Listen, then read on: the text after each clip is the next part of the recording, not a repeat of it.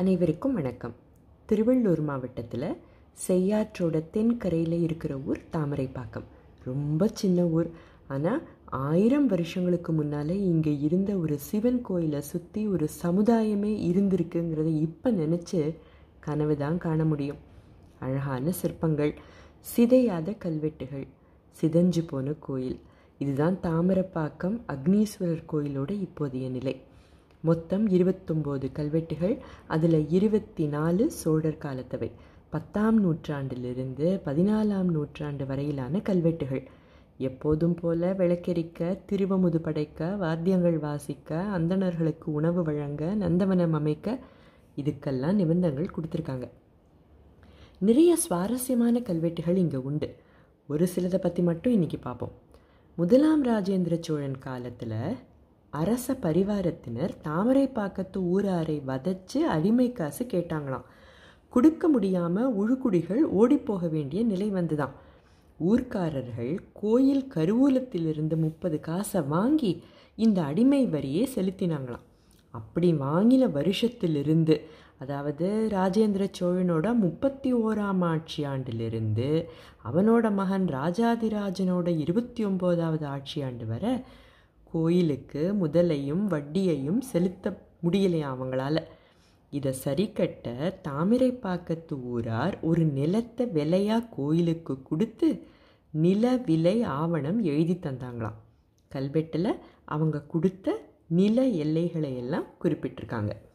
அடுத்து ரெண்டாம் ராஜேந்திரன் காலத்தில் சில அரசு ஆணைகளை காட்டி அதிகாரிகள் தப்பாக வரி வசூலித்ததுக்கு ஊர்க்காரர்கள் எதிர்ப்பு தெரிவிச்சிருக்காங்க. ராஜராஜ பிடாரர் அப்படிங்கிற அதிகாரி இவங்களுக்கு ஆதரவு தெரிவிச்சிருக்கார். நாடு அப்படின்னு ஒரு உட்பிரிவு இருந்திருக்கு இல்லையா? அந்த மாதிரி ஒரு பத்து நாட்டோட அமைப்புகள் ஒன்று சேர்ந்து அரசுக்கு இவ்வளவு தான் வரி செலுத்துவோன்னு முடிவு செஞ்சாங்களாம்.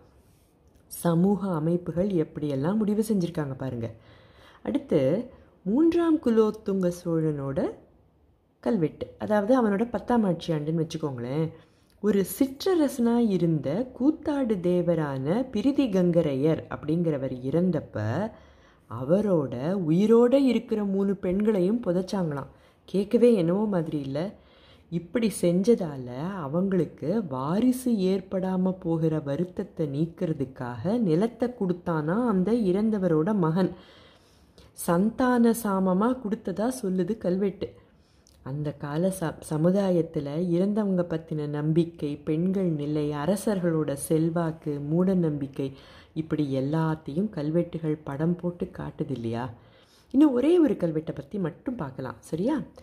இந்த ஊரில் அண்ணன் தம்பி ரெண்டு பேர் பெரிய சண்டை போட்டுக்கிட்டு இருந்தப்போ ஆத்திரத்தில் தம்பி அண்ணனை அடிக்க அண்ணன் இறந்து போகிறான் கொலை குத்தத்துக்கு அப்பவும் மரண தண்டனை தான் வழக்கத்தில் இருந்திருக்கு. ஆனால் சந்தர்ப்ப சூழ்நிலைகளை தீர விசாரித்தாங்களாம் இவங்களுக்கு வயசான பெற்றோர்கள் இருந்ததால் அவங்களுக்கு வேறு குழந்தைகளும் இல்லை வருமானத்துக்கு வேறு வழியும் இல்லை அப்படிங்கிறதால அவங்கள காப்பாற்றுற பொறுப்பு குற்றவாளிக்குத்தானே இருக்குது அப்படின்ட்டு அவனுக்கு மரண தண்டனை கொடுக்காம விளக்கு அளிச்சிருக்காங்க.